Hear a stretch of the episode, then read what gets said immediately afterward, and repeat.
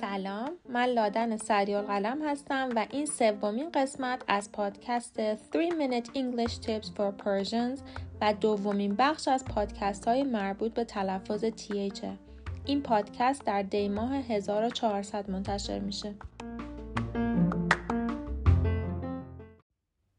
در قسمت قبلی پادکست در مورد تلفظ TH صحبت کردیم گفتیم دو جور TH داریم voiced و unvoiced در وایس TH اگر دستتون رو بزنید روی حنجرتون هیچ لرزشی در تارهای صوتیتون احساس نمی کنین. در وایس TH اگر دستتون رو بزنید روی حنجرتون در تارهای صوتیتون لرزش احساس می‌کنین. یک کلکم بهتون گفتم. گفتم به جای اینکه زبونتون رو بذارین بین دندوناتون بذارین پشت دندانهای بالا و هوا رو بدین بیرون. اینجوری هم صدایی که تولید میشه صدای درستیه و همون احساس ناخوشایند بیرون اومدن زبون رو نداره. یک مورد دیگه که می‌خوام در مورد آن وایس تی بهتون بگم اینه که این حرف دقیقا مثل حرف سه در زبان عربی تلفظ میشه.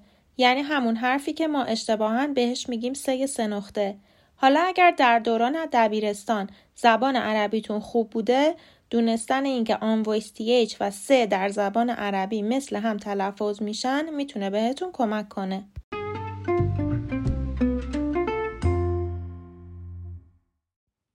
حالا بریم سر voiced TH voiced TH دقیقا مثل حرف ذال در زبان عربی تلفظ میشه.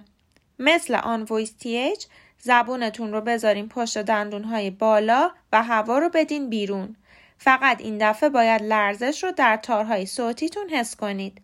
پس voice th و آن voice th هر دو دقیقا از یک جا تلفظ میشن. تنها فرقشون در لرزیدن یا نلرزیدن تارهای صوتیه.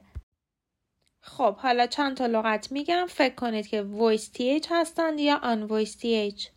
think unvoiced although voiced the voiced both unvoiced, throw unvoiced, these voiced, thief unvoiced. در قسمت بعدی پادکست چند نکته تکمیلی در مورد تلفظ TH بهتون میگم.